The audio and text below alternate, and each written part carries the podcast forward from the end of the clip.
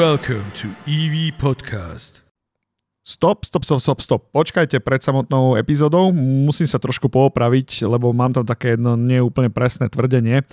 Niekde okolo 30. minúty sa venujem konštrukcii stojanov a nie presne tam tvrdím, že káble z nabíjacieho stojana sú vyvedené z jeho spodnej časti. Nie, oni sú vyvedené z vrchnej časti, z toho stojana, čo je asi logické kvôli vode a takýmto veciam, aby to nejako netieklo dovnútra. Ale problém je, že tie káble, oni sú síce napojené hore, ale potom ležia také všelijaké špinavé, zmotané, poprekrížované na zemi. A toto je tým skôr myslené, že teda keď manipulujete s káblom, tak ho musíte dvíhať. Toto je úplne presne. Nie, že by bol napájaný zo zeme, ale vy ho naozaj, že musíte dvihnúť celú váhu toho káblu. A ja tam dávam taký príklad, že keď príde taká 50 kg ženička, pekne oblečená, ide si nabiť auto, tak sa tak akurát pekne zasere od toho káblu, nehovoriac o tom, že bude mať problém ho vôbec zdvihnúť. Inak všetko ostatné o konštrukcii stojanov platí. Takže toto som sa len chcel opraviť. Ak na to príde, je to niekde okolo 30. minúty, teraz už 31., keďže už teraz minútu rozprávam, tak niekde okolo 31. minúty, keď o tom budem rozprávať, spomeňte si, že som sa opravil, lebo ja občas rýchlejšie rozprávam, jak myslím, ako ste si už všimli. OK, to je všetko a môžeme sa teda pustiť do samotnej epizódy. Let's go! No ale pozrime sa, pánko vydáva 3. epizódu. Zdravím všetkých priateľov, ale hlavne všetkých nepriateľov, alebo ako sa povie hejterov elektromobility, lebo táto časť je špeciálne zameraná alebo venovaná hejtrom. Ak sa mi podarilo dodržať nejaký taký môj imaginárny plán vydávania týchto epizód, tak premiéru by mala mať týždeň pred Vianocami. Uvidíme, ako to vystrelí. Nahrávam ju teda dopredu, lebo snažím sa nejaký poriadok do toho vniesť a mám, jak som už spomínal aj v predchádzajúcich epizódach, nejaký pretlak myšlienok, takže snažím sa tie myšlienky čo najrýchlejšie nahrávať. Dobre, takže táto epizóda sa bude venovať nabíjacej infraštruktúre. Toto je veľmi častá téma, ku ktorej sa veľmi odborne vyjadruje obrovské množstvo ľudí, ktorí samozrejme žiadnu skúsenosť s elektromobilitou nemajú a najčastejšie argumenty sú také, že na Slovensku máme strašne málo nabíjacích bodov, nabíjačiek, tu není kde tie auta nabíjať a čo bude, keď všetci začnú na elektrických autách nabíjať, jak to budeš nabíjať a budeš čakať dlho a nedostaneš sa na radu a no proste jedna blbosť za druhou blbosťou. Ja to skúsim postupne nejak uviesť na pravú mieru. Dúfam, že táto epizóda nebude taká dlhá ako tie predchádzajúce, ale kto vie, no viete, že ja sa viem celkom solidne rozkecať, keď sa opustím. Takže poďme sa na to teda pozrieť. Ako som povedal, je to jeden z najobľúbenejších bodov hejterov, že tých nabíjačiek je málo, nabíjanie trvá dlho a tak. Tak začneme teda najprv pri tom, alebo ujasníme si to dlhé nabíjanie. Áno, je pravda, že keď porovnávame nabíjanie s tankovaním paliva, trvá to nekonečne dlho. Áno, ale treba si uvedomiť, prečo to tak je, pretože kým pri nabíjaní toho elektrického auta priamo presúvame, keď to tak hlupo poviem, energiu odniekiaľ niekam, čiže z nejakej distribučnej siete do batérie, tak tento proces samozrejme nie je taký rýchly ako prečerpávanie nejakého nosiča energie z nádrže do nádrže. To je vcelku logické. Toto proste trvá dlho. Sú tu nejaké fyzikálne limity, by som povedal. Nie som špecialista na elektrotechniku, takže prepáčte, ak sa nebudem presne vyjadrovať, ale budem hovoriť tak, ako to teda vnímam ja. Čiže áno, pri tom nabíjaní je problém výkon. Ten nabíjací výkon spôsobuje pochopiteľne nejaké problémy, lebo fyzika. Takže čím vyšší nabíjací výkon sa snažím tlačiť do toho auta, tým vyššie teploty mi tam vznikajú, zahrieva sa im baterka a tak ďalej a tak ďalej. Ja keď si monitorujem cez OBD konektor a takú špeciálnu apku v mobile si teda monitorujem nejaké parametre tej baterky, lebo ma to veľmi zaujíma, že čo sa tam deje, tak to vyzerá zhruba nejako takto. Keď nabíjam na ultrarýchlej nabíjačke a teda využívam plný potenciál môjho elektrického auta, teda nabíjanie na maximálnej úrovni 125 kW, tak to vyzerá tak, že pri tomto nabíjaní sa baterka vie zahriať aj na teplotu vyššiu ako 40 stupňov, napriek tomu, že vonku je teplota blízka nule. Toto som vypozoroval teraz v zimných mesiacoch. Takže áno, naozaj tá baterka dostáva akože pekne na prdel, ale však si to nakoniec prepočítajte. Teče do toho 400 V, výkonom 125 kW, ampere si vypočítate veľmi ľahko. Nechcem sa tu teraz trápiť. Ja viem, že ten vzorec je jednoduchý, ale ja si ho nepamätám, nechcem sa mi ho teraz googliť, ale dá sa to ľahko vyrátať. Takže si viete asi predstaviť, aká energia teda do toho auta ide. Ak si chcete o tom urobiť predstavu, tak sa zastavte na hociaké nabíjačky a len sa pozrite, aké hrubé káble tam sú. To len tak. Takže to áno, to nabíjanie, prečo tak relatívne dlho trvá, áno, má svoj dôvod, sú to nejaké fyzikálne limity. Áno, tento čas nabíjania je aj z môjho pohľadu jednak by som to nazval, že nevýhodou elektrického, tak dobre, hovoríme o nevýhode, ale v ďalších epizódach sa určite dostanem k tomu, ako sa dá z nevýhody urobiť výhoda a že sa jednoducho treba len na to trošku inak pozerať, trošku inak rozmýšľať. Áno, pri spaľovacom aute, jasné, zastavím na pumpe, natankujem, idem preč. Pri elektrickom aute je ten rozdiel, že musíte trošku plánovať. Priznám sa, toto bol pre mňa jeden z najväčších problémov, lebo ja som človek chaosu, ja nezvyknem úplne ako starý ťažký anarchista nejak veľmi, veľmi veci plánovať. Konám skôr tak nejak, povedzme, že inštinktívne. A však to nakoniec tak vyzerajú aj tie podcasty, vidíte to, že chytí ma šajba, tak nahrávam a veľmi podobne som sa správal aj normálne. Čiže úplne na začiatku som si hovoril, že pri elektrickom aute ja za tým nevidím žiadnu hlbšiu filozofiu ani nič také, ale faktom je, že jazda na elektrickom aute mňa osobne dostala do takej trošku lepšej disciplíny. Ja som sa trošku naučil plánovať. A teda z môjho pohľadu toto ja vnímam ako výhodu. Čiže ja som z toho nejako vyťažil. Teraz nehľadám silou mocou niečo, čím by som to obhájil, to trávenie času na nabíjačke, ale ja to fakt vnímam ako výhodu, pretože celé je to len o tom, že ako si zorganizujem cestu, lomeno ako si organizujem nejaký pracovný alebo súkromný čas.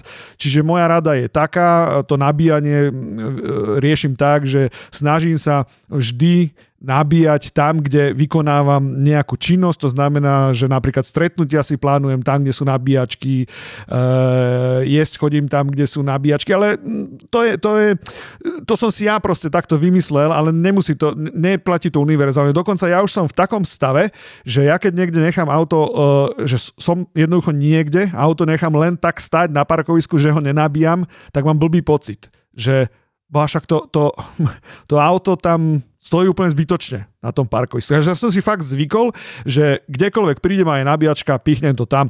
Takže keď sa ja pozriem na nejaký výpis môjho nabíjania, tak ja tam naozaj mám také, že 5-minútové nabíjania tam koľkokrát mám, keď sa len niekde zastavím. Čo už s efektivitou nemá veľa spoločného, lebo proste než tá nabíjačka nabíjať začne, to nejaký čas trvá a tak. Takže pri 5-minútovom nabíjaní, dajme tomu, viac času trávim s tými prípravnými prácami, to znamená napojenie káblu a spustenie a tak. Ale to je moja diagnóza. To ja som v tomto akože trošku špeciálny. Ale fakt, že tak som si na to zvykol, že naozaj mám blbý pocit, keď auto stojí len tak. Dobre, posúďme sa ďalej. Čiže je slabá nabíjaca infraštruktúra, znie ten argument. Tak pozrime sa na čísla. Je vypracovaný taký oficiálny dokument, ktorý sa volá, že Akčný plán rozvoja elektromobility v Slovenskej republike. Myslím, že to vypracovalo Ministerstvo hospodárstva.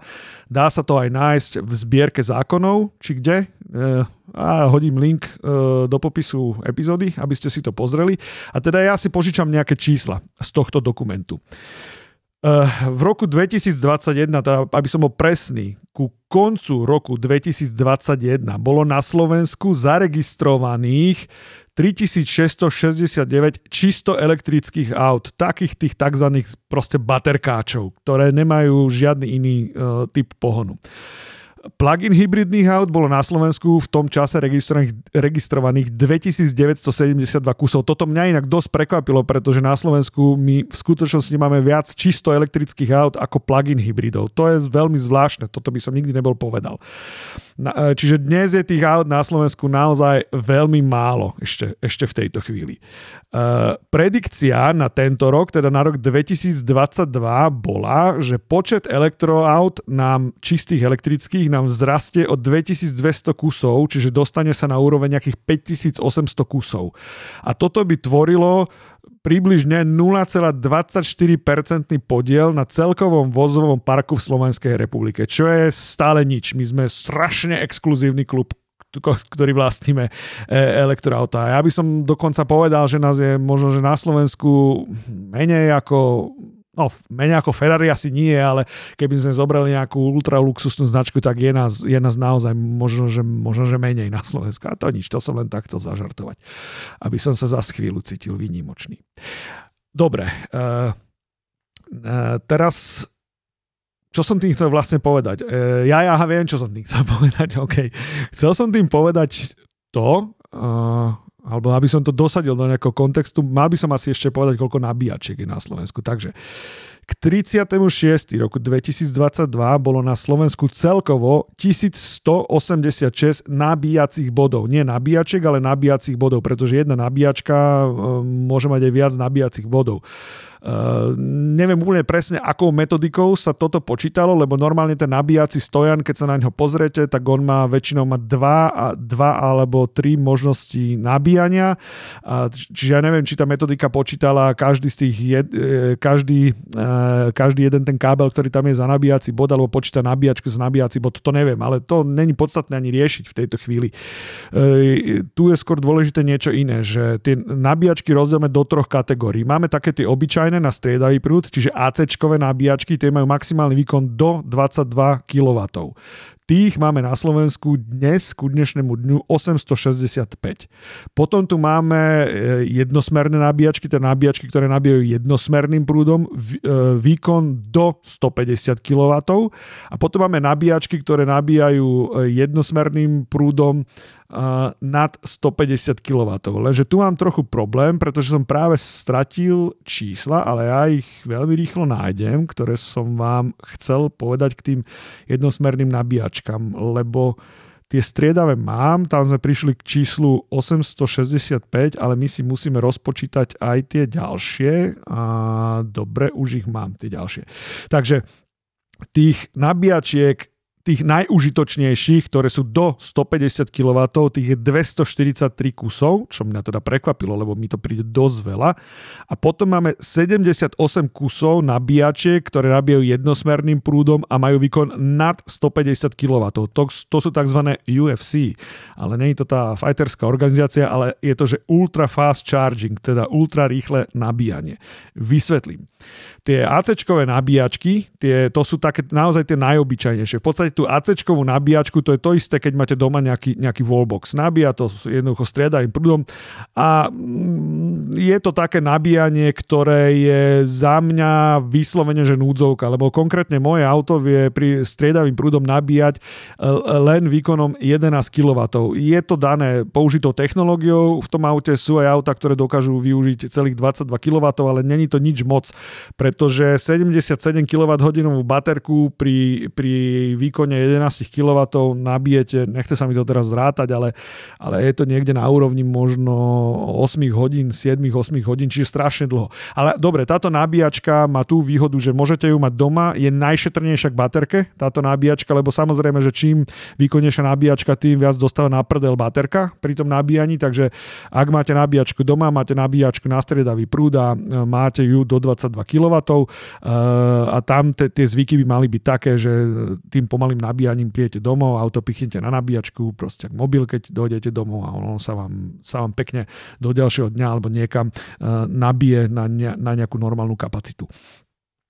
Tie nabíjačky, ktoré nabíjajú jednosmerným prúdom, najrozšírenejšie na Slovensku sú 50 kW nabíjačky. To sa celkom dá, lebo tou 50 kW nabíjačkou Obvykle viete baterku do 80% na väčšine aut, ktoré sú na trhu, nabiť niekde okolo pol hodiny. Ale aj tu ešte trošku vysvetlím k tomu vôbec tomu spôsobu nabíjania, také mýty a také nepochopenia, ktoré tu vládnu. A potom tu máme tie ultrafast nabíjačky, tie nad 150 kW aut, ktoré dokážu využívať tieto možnosti. Nad 150 kW nabíjania je na trhu pomerne málo a sú to tie najvýkonnejšie a najdrahšie autá, ktoré toto dokážu využívať. Takže tých bodov je málo, je ich len 78, ale z môjho pohľadu tieto ultrafast nabíjacie body nejak extra podľa mňa opodstatne nemajú. Akože dobre, že sú, ale není to, na čom by ste auto nabíjali denne, ak máte radi svoju baterku v tom aute. Takže to by ste určite nemali robiť. Teraz, viete veľmi dobre, že je tu taký nejaký zadefinovaný nejaký termín, ak sa nemýlim, rok 2030 to je, kedy by mal byť akože zákaz výroby spaľovacích motorov v Európe. Tohto sa samozrejme všetci hejteri chytili a týmto operujú a príde ku kolapsu elektrickej siete a všetci budú jazdiť na elektrínu a my sa tu z toho proste posereme, lebo nebudeme mať no dobre, takže sa ukludníme teraz, nadýchneme sa. No a predpokladaný vlastne nárast tých ultrarýchlych nabíjacích bodov je 228 kusov na Slovensku do roku 2026, čo ale není úplne podstatné v tomto kontexte. Tu je podstatné niečo úplne iné. Európska únia sa domnieva, že pri plnej elektrifikácii Európy bude predstavovať spotreba elektrickej energie pre potreby dopravy 35% a teraz pozor, súčasnej výroby. Čo znamená, že do roku 2030 by sa súčasné výrobné kapacity v celej Európe nenavýšili ani o kilowatthodinu. Tak vtedy by to bolo 35%. Čo samozrejme nič také nenastane, pretože keď nám rastie spotreba, tak musí pochopiteľne rásť aj výroba. Ono sa to tak nejako stále deje. Takže nie, nestane sa to, že by pri tej tzv. Plnej elektrifikácii, mimochodom ona plná elektrifikácia v roku 2030 nebude ani omylom, plná elektrifikácia nebude ani v roku 2050. To je každému jasné, kto vie tak trochu počítať a kto sa nad tým dokáže zamyslieť. Sú tu nejaké predikcie rozvoja trhu do roku 2030 a tie predikcie, teraz sa bavíme o Slovensku, takže v roku 2030 sa predpokladá, že na Slovensku bude zaregistrovaných, alebo teda bude podiel plne elektrických aut na celkovom vozovom parku na úrovni 6,75%. Ešte raz, 6,75%. Ak by ste to chceli vedieť v absolútnych číslach, tak je to 183 000 kusov elektrických aut. Pochopiteľne, že pri objeme 183 000 kusov plne elektrických aut by súčasná infraštruktúra nestačila. Ale zás predpokladám, že každý, kto aspoň trošku logicky rozmýšľa, tak je mu jasné, že tá infraštruktúra bude rásť a bude ten vývoj nejakým spôsobom kopírovať, čo sa vlastne deje aj dnes. Čiže dnes nám nabíjacie stanice tiež postupne pribúdajú, tak ako pribúda aut na nabíjacích staniciach. Dobre, teraz ďalší mýtus. Budú upchaté tie nabíjacie stanice a budeš tam čakať 2 hodiny, kým si nabiješ auto. No jasné, keď si blbý, tak presne toto sa ti stane. A blbý si preto, lebo si nepochopil princíp elektromobility, ako to má fungovať. Takže základný princíp používania elektrického auta, alebo základná filozofia je, že nabíjam doma. Ja tu celom síce mudrujem, že nabíjam doma, ale sám doma nenabíjam v tejto chvíli, lebo nemám zriadený wallbox doma, teda domácu nabíjačku. Tiež tu vysvetlím tú problematiku, že ako to s tým wallboxom je. Chcel som niečo iné, síce k tomu povedal, dobre, poďme k wallboxu. No, ja som mal takú myšlienku, že zriadím si doma špeciálne odberné miesto, nové odberné miesto pre elektrické auto, kvôli, aby som mal fakturáciu oddelenú, spotreba domu a spotreba auta. A toto nejaký čas trvá. Ja mám v tejto chvíli, keď to nahrávam, mám auto druhý mesiac. Ja som si možno pred mesiacom požiadalo zriadenie nového odberného miesta. Tam to trvá mesiac, potom nejaké schvaľovanie. No jednoducho, kým to odberné miesto bude zriadené a bude možné na ňom namontovať wallbox, tak to bude možno v januári budúceho roku. No ale keby som nebol blbý a bol by som požiadal o inštaláciu toho wallboxu hneď na existujúcej pripojení, ktoré doma mám, lebo kapacitne som na to pripravený. Mám 3x40 amperový istič, to znamená, že bez problémov viem umiestniť doma 22 kW nabíjačku na striedavý prúd, ktorá je mi ale s prepáčaním k hovnu, pretože moje auto vie nabíjať maximálne do 11 kW. Takže mám to všetko akože veľmi naddimenzované. No ale nechcem to spájať. Chcem to mať skrátka oddelené. Oddelené to chcem mať aj kvôli tomu, že budúci rok plánujem nákup fotovoltaiky a plánujem to urobiť tak, že energiu, ktorú nevyužijem, tak tým budem počas dňa nabíjať baterku auta. Pôjde to pomaly, pôjde to maximálne do nejakých 10 kW za ideálnych podmienok, ale nejakým spôsobom to pôjde. Takže nejaká časť energie sa mi bude do auta ukladať zadarmo. Takže späť k tomu, že budeš tráviť na upchatých nabíjačkách strašne veľa času. Nehovorím, že sa taká situácia nemôže stať. Samozrejme, že sa stať môže. Ale ak by ste elektrické auto využívali už dnes, tak by ste vedeli, že na rýchlych nabíjačkách, ktoré sú na diaľniciach, nikto nenabíja baterku doplna. Prečo by to robil? Dneska to totiž to funguje tak, že každé auto...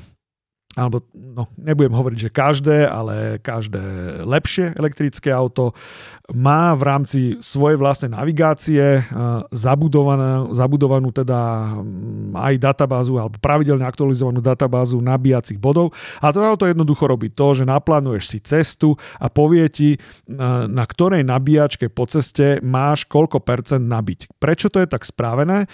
Pretože je ti zbytočné, aby si na jednej nabíjačke trávil 30 minút a nabíjali ju na 80%, keď to nepotrebuješ, ale ono to funguje tak, že do toho cieľa je zadefinovaná nejaká bezpečnostná rezerva, ktorú si tam stále nechávaš.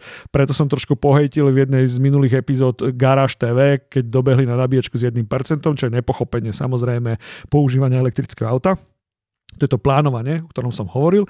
Takže napríklad naplánujem si, že idem do Prahy, viem, kam do tej Prahy idem, naplánujem si, že chcem na to miesto, kam idem, prísť s nejakou bezpečnostnou rezervou na úrovni možno 10, možno 15% energie a vypočíta mi to, že po ceste mám povedzme 2 nabíjačky, na jednej strávim 8 minút nabíjaním, na druhej strávim 10 minút nabíjaním a prídem tak, ako som si naplánoval.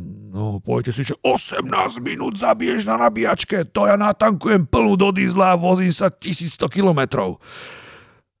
OK, samozrejme, dá sa, ale tu je teraz taká otázka, že...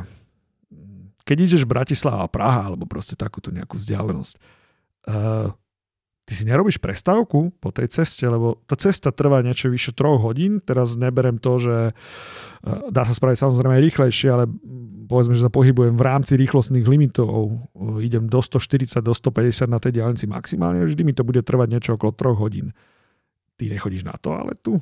za ten čas ty neješ, ty nepiješ. Akože poznám takých závodníkov, ktorí toto nerobia, ale ja bez ohľadu na to, na akom aute som jazdil, tak ja neviem, ja chodím aj sa vymočiť s prepáčením počas tej jazdy, ja pomerne veľa pijem, kto veľa pije, ten veľa močí a ten zastaví aj 2-krát na tej ceste. Čiže ja keď som si pozeral nejakú históriu svojich nejakých jazd, keď som to porovnal s týmto, tak zistím, že ja aj na normálnom aute som stál pomerne dosť veľa. Navyše, ja mám celku problém s mikrospánkom, to znamená, že ja keď som unavený, ja automaticky zastavujem s autom a kľudne si aj 20 minút v aute pospím, takže ja nikdy nejazdím tak, že nemám nejakú rezervu, nikdy som to tak nerobil. A vlastne teraz teraz je to to isté, len to mám viac plánované. Čiže viem, že zastavím tam, refreshnem seba aj auto a potom zastavím tam a refreshnem seba aj auto a dojdem do toho cieľa, neprídem tam jednoducho vygrcaný do toho cieľa, ale prídem tam akože celkom použiteľný, že teda zvládnem aj nejaké obchodné veci poriešiť a takéto. Čiže takto by sa malo jazdiť. Ideálne s elektrickým autom výrobcovia to aj takto zamýšľajú. Čiže ak narazíte na niekoho na diaľnici, kto tam laduje to auto do 80, nedaj Bože, do 100% baterku, no tak to je debil, kto toto robí, lebo to nemá zmysel, aby toto niekto robil. To je nepochopenie celej tej filozofie. Takže naozaj, že nemám síce úplne rád to slovo, ale musíte zmeniť svoj mindset, nejaké nastavenie mysle, keď s týmto jazdíte, lebo ono to ide trochu inak. Takže keď sa vrátim k tej pôvodnej téme tejto epizódy, že teda na Slovensku je nedostatočná infraštruktúra. No presne naopak, na Slovensku je tá infraštruktúra viac ako dostatočná. To môžem potvrdiť na sebe za ten čas, čo som teda už aj prejazdil republiku z východu na západ, z juhu na sever, je pokrytá dostatočne. Ale identifikoval som, že najhoršie pokrytou oblasťou na Slovensku je všeobecne juh Slovenska a je jedno, či to je juhozápad alebo juhovýchod. Ja konkrétne bývam na juhozápade, nie v Bratislave, ale proste kúsok od Bratislavy. A je pravda, že tu je to v celku tragédia. Ale paradoxné je to, že keď si spomeniete, ja ešte nenabíjam doma, ešte stále nabíjam iba na verejných nabíjačkách. Čiže ja sám sebe to robím veľmi neefektívne celé, ale napriek tomu mi to nespôsobuje žiadny problém, pretože som si jednoducho zvykol urobiť takú vec, že keď sa vraciam od niekiaľ domov, tak to mám jednoducho tak naplánované, keďže viem, že k najbližšej nabíjačke, úplne najbližšia nabíjačka odo mňa je 20 km, ultrafast, a keď sa mi nechce že zachádzať, ale idem do Bratislavy, tak je to zhruba 35-40 km. Takže keby som fakt, že chcel ísť úplne že na hranu, tak to mám vždy zatiaľ a aj v budúcnosti to budem mať tak urobené, že to mám naplánované tak, že dojdem domov plus rezervák nabíjačka a to mám plus ešte stále niečo navyše. Áno, bol sa tu vynárajú tie veci. A keď budeš potrebovať ísť náhle k lekárovi a ty nebudeš mať baterku a takéto tie sprostosti, idiotské sprostosti v prvom rade. Keď je tak závažný stav, že potrebujem ísť absolútne urgentne v tomto momente k lekárovi, máme tu niečo, čo sa volá, že zdravotná záchranná služba. Dúfam, že som to dobre povedal. Čiže volám si sanitku. To poprvé. Po druhé, nežijem síce v Bratislave, ale nežijem ani na Lazoch, kde by som napríklad k lekárovi pre takýto super urgentný prípad, ktorý za 45 rokov môjho života nikdy nenastal takýto prípad, ani pri deťoch, ani nikde. Proste takýto prípad som nezažil. Ale dobre, k najbližšiemu zdravotníckemu zariadeniu to mám z domu, ja neviem, asi 30 kilometrov alebo koľko, 20-30 kilometrov, niečo také. Túto bezpečnostnú rezervu vždy v tom elektrickom aute jednoducho mám. A ja už sa fakt akože musím smiať, keď mi toto niekto povie, keď budeš potrebovať urgentne niekam ísť k lekárovi, urgentne, lebo umreš, všetci ti zomrú. A ty nebudeš mať elektrínu v aute a ty sa tam nedostaneš jednoducho k tomu lekárovi. Toto nenastane. A keby taký prípad náhodou nastal, že mám auto vymlátené a doma ho z 230 V proste nenabijem, lebo to ide extrémne pomaly. To je, že núdzovka. Keď nabíjate z 230 V, tak zdvihnem telefón, vyťukám číslo 112 a problém je s najväčšou pravdepodobnosťou vyriešený. A keď je niekto na tom tak urgentne zle, že sa nedožije príjazdu sanitky, tak s najväčšou pravdepodobnosťou by mi ten človek exol aj v aute. A to by bola dosť nepríjemná situácia vysvetľovať polícii, prečo máte v aute mŕtvého príbuzného. Toto by sa dosť blbo vysvetľovalo. Rozumiete, čo tým myslím. Takže zabudnite na argumenty, že vám zomiera dieťa, vy ho musíte nutne viesť vybitým elektromobilom k lekárovi. No, nič, ako zabudnite na tento scenár. Ježišmária, to som sa zase opustil pri tejto téme, lebo nedávno sa ma to zase niekto túto blbosť pýtal, alebo niekto, že čo keď budeš urgentne potrebovať ísť k lekárovi, zachraňovať príbuzného? Čo keď niečo také? A čo keď budeš mať dízlové auto a ty máš dojazd na 30 kilometrov? Není si náhodou v tej istej situácii? No v Bratislave nie, ale predstav si, že žiješ mimo nejakého mesta, kde aj na pumpu to máš nejaké tie kilometre. Nestane sa ti tak náhodou to isté a není si náhodou taký istý debil, pretože ty vieš, jak ďaleko máš tú pumpu a ty to necháš zájsť tak ďaleko, že ten dojazd máš nižší ako na pumpu. No čo ti na toto mám povedať, na takúto vec? Tu je úplne zbytočné zas niečo argumentovať. Dobre, ale späť k infraštruktúre. Takže môj názor, že na Slovensku je infraštruktúra dostatočná s výnimkou juhu Slovenska. Je jedno, či západ alebo východ. Ten juh je na tom pomerne biedne, tak dávam do pozornosti, že na tomto by ZSE, moje obľúbené ZSE Drive, mohlo popracovať, lebo to je fakt bieda. Ale čo není dobre a čo ja fakt vnímam ako problém, a to není vôbec akože hustota nabíjacích bodov, ale konštrukcia tých nabíjačiek. Prosím vás. ZSE. Tie zázraky, ktoré tam máte, tie nabíjačky, ako ste to vyberali? To ABB vyvinulo nejaké, alebo to sú nejaké prototypy od ABB, ktoré vyvinuli, nikto ich nechcel a dávali vám to za odvoz, akože kúpili ste to ako odpad, alebo čo sú to za stojany, tie najrozšírenejšie ABB. Ja robím si srandu, lebo ja viem, že rovnaké ABB stojany používa E.ON aj v Českej republike, ale to je niečo strašné. Totižto, keď sa pozriete lepšie na taký stojan pri viac ako 50 kW nabíjačke, tak sa pozrite na priemer toho kábla, ktorý z tej nabíjačky vychádza. A skúste takej 50-kilovej ženičke oblečenej tak, že ide na obchodné nejaké rokovanie, čiže veľmi pekne je oblečená, a skúste dať pripojiť taký kábel k tomu autu. Za prvé, bude mať problém vôbec tento ťažký kábel z toho stojanu vyrvať von a zapojiť do auta. Za druhé, dosť veľa vodičov sú totálne prasatá, takže keď dávajú káble naspäť do stojanu, tak sú brutálne pomiešané a ja už si fakt pripadám ako nejaký servisný pracovník západoslovenskej energetiky, lebo chodím a vyrovnávam káble na nabíjačkách všade, kde som, lebo vám to proste nechajú šláhnuté, vy si to pristúpite autom, potom musíte vycúvať, vybrať a tak ďalej. Ja sa pýtam, ktorý génius vymyslel to, že kábel zo stojanu vychádza zo spodu? Prečo na tých stojanoch káble nie sú vedené zhora na otočnom ramene? Dokáže mi toto niekto vysvetliť? Lebo ten kábel jednak je ťažký, vychádza zo spodu, to znamená, že necháte ho voľne pohodený pri nabíjačke, pristúpite si ho kolesom, ako som povedal.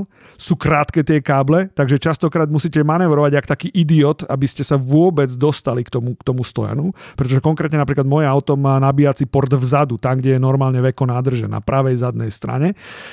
Potom máte tak geniálne vyriešené nabíjačky, konkrétne vo veľkoobchodoch Metro, že tam oni sú umiestnené v parkovacích boxoch a tie parkovacie boxy sú pod uhlom, takým 45 stupňov. Veľmi pohodlne sa do toho parkuje, keď idete, ale problém je, že to je jednosmerka. A teraz si predstavte, že potrebujete vojsť do toho stojanu, čiže vy môžete len predkom vozidla doňho vojsť, lenže keď vojdete predkom vozidla, ten kábel vám tam nedočiahne k tomu zadnému portu. Nacúvať sa tam nedá, pretože tie uličky bývajú dosť úzke a s tým SUVčkom sa tam proste nejako neviete úplne otočiť a nacúvať. Takže fakt, že ja som sa vždy zamýšľal nad tým, že ktorý genius v ABB tieto stojany konštruoval. Skúste sa pozrieť, ak sú konštruované stojany od Ionity, to je len taký môj hintík, že jak by sa to možno malo robiť. Ja netvrdím, že tie Ionity stojany sú najdokonalejšie na svete, ale rozhodne sú lepšie ako stojan od ABB, ktoré vo veľkom používa západoslovenská energetika. To je jedna vec. Druhá vec. Nerozumiem jednej veci. Prečo v zimnom období nie je na týchto stojanoch vyhrievaná tá riadiaca elektronika, konkrétne displej, lebo tam je taký strašne podarený dotykový displej, ktorý má že brutálne dlhé odozvy, ten displej.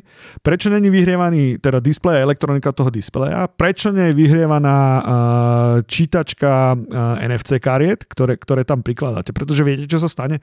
Máte 0 stupňov a to vám typicky poviem, kde to je. Je to nabíjačka blatná na ostrove, je to na benzínovej pumpe OMV, na rýchlostnej ceste R7 v smere na Dunajskú stredu. Inak je to jedna z mojich najobľúbenejších nabíjačiek, ale má také svojské problémy táto nabíjačka a to sa mi fakt stáva iba tam. Ono je to pomerne v poli, takže tam celkom fúka na tú rýchlostnú cestu a tak. Takže stačí, že máte vonku 4 stupňa, je tak trošku sichravejšie a tam je proste zima neuveriteľná. A tie nabíjačky, tie proste reagujú tak, že ťuknete do tlačítka štart a naozaj, že nepreháňam a čakáte pol minúty, kým sa niečo stane. Ja to bežne robím tak, že zoberiem kábel, dám ho do portu, stlačím štart, idem sa autentifikovať. No a teraz sa stane to, že ja to pripojím do portu, dám štart, dám tam NFC, ten čip na autentifikáciu, čakám, nič sa nestane, priložím ho druhýkrát, to som si uvedomil, že teraz som práve zrušil to nabíjanie, keď ho tam dám druhýkrát. No takto bojujete chvíľu s tým stojanom v tej zime, až som napokon rezignoval, a musel som ísť k inému stojanu, lebo väčšinou to tak býva, že toto ABBčkové stojany, keď sú dva, tak jeden z nich je proste úplne na hovno z tých stojanov. Buď má pomalé odozvy ten stojan, alebo nevie nabíjať plným výkonom. Zistil som, že autom to nebude, pretože niektorý stojan vie, niektorý nevie. Akože ja chápem, že tie stojany sú smart, to znamená, že dajú toľko energie, koľko je k dispozícii v danom momente, ale tak akože... Nejak sa mi nechce veriť, že stojan, ktorý by mal nabíjať výkonom 175 kW, nedokáže z neho vyždímať proste bežne viac ako 70-80 kW. To je mi také zvláštne, že ide jednoducho polovičným výkonom. A hovorím, že autom to nebude. Auto má dostatočne zohriatú baterku na nabíjanie. Auto je na toto pripravené. Takže problém je buď v distribučnej sieti, alebo v stojane ako takom. Alebo tak. Čiže toto mi na tom vadí, že tá infraštruktúra, tá je fajn, ale príde mi to tak, ako keby to bolo stavané strašne narýchlo, len aby bolo a to najlacnejšie z najlacnejšieho, čo je na trhu, tam dajme, hlavne nech to tam je, hlavne nech to proste svieti a nech tam máme svoje logá, nech to proste niečo robí.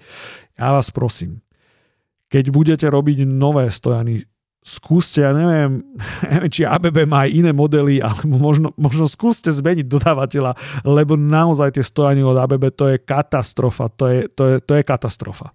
To je hrozné. A určite sa to dá vyriešiť tak, že kábel pôjde z vrchu, nie zo spodu a tak. Takže pozerám, že keď som 35 minút, takže to skrátim a zhrniem tie problémy infraštruktúry. Takže odkaz k hejterom. Infraštruktúra na Slovensku je dostatočná. S výnimkou južného Slovenska, tam sa naozaj človek musí trošku rozmýšľať, ale dá sa. Žijem v tejto oblasti a ešte som nikdy nezostal s tým autom nikde stáť a nikde som neprišiel s 1% baterkou k nabíjačke alebo domov. To sa mi proste nestalo, takáto situácia. Čiže trošku by to chcelo zhustiť na tom juhozápadnom Slovensku. Druhý problém je v konštrukcii samotných stojanov. To je katastrofa, akože tu nemôžem povedať nič dobré. Jednoducho tie odpady. Áno, tie stojany sú odpady. Tie stojany sú hrozné nabíjacie. Stojany od ABB, ktoré využíva západoslovenská energetika ZSE Drive, sú hrozné. Pozrite sa, ako vyzerajú stojany od Ionity. Ruku do ohňa by som nedal za to, že to není ten istý výrobca. Podľa mňa je to tiež ABB, lebo za tých výrobcov tých stojanov toľko nebude, predpokladám. Takže nad týmto by sa to chcelo nejako jednoducho zamyslieť. A zároveň mám fakt trochu problém pri tých ABBčkových stojanoch s ich deklarovaným výkonom. Jo, zaujímavá vec. Zážitok. Nabíjal som, to bolo niekedy minulý týždeň, na nabíjacej stanici v Beladiciach. Tam je ten, jak to volajú, R2 Hub alebo niečo také. A tam je, ak sa nemýlim, 5 alebo 6 stojanov. nabíjacích a keď som tam bol naposledy, tak to bolo všetko obsadené. Ja som bol posledné auto. Takú situáciu som ešte nezažil. Ja som bol posledné auto. To sú stojany, ktoré by mali byť, myslím, že to sú ultrafast stojany. A keďže to bolo plne vyťažené, tak tam nebol schopné dosiahnuť nabíjací výkon väčší ako 40 kW. To je masaker. Takže je síce pekné, že je tam 4, 5, 6 nabíjacích miest. To je super, ale nikdy sa asi nepočítalo s tým, že by mohli byť naplno vyťažené a naplno využívané, lebo predpokladám, že nie je tam taká celková kapacita k dispozícii, na akú sú tie stojany stávané. Takže možno, že aj toto by stálo za úvahu, že ne, že nahádza tam čo najviac stojanov, ale zamyslieť sa nad tým,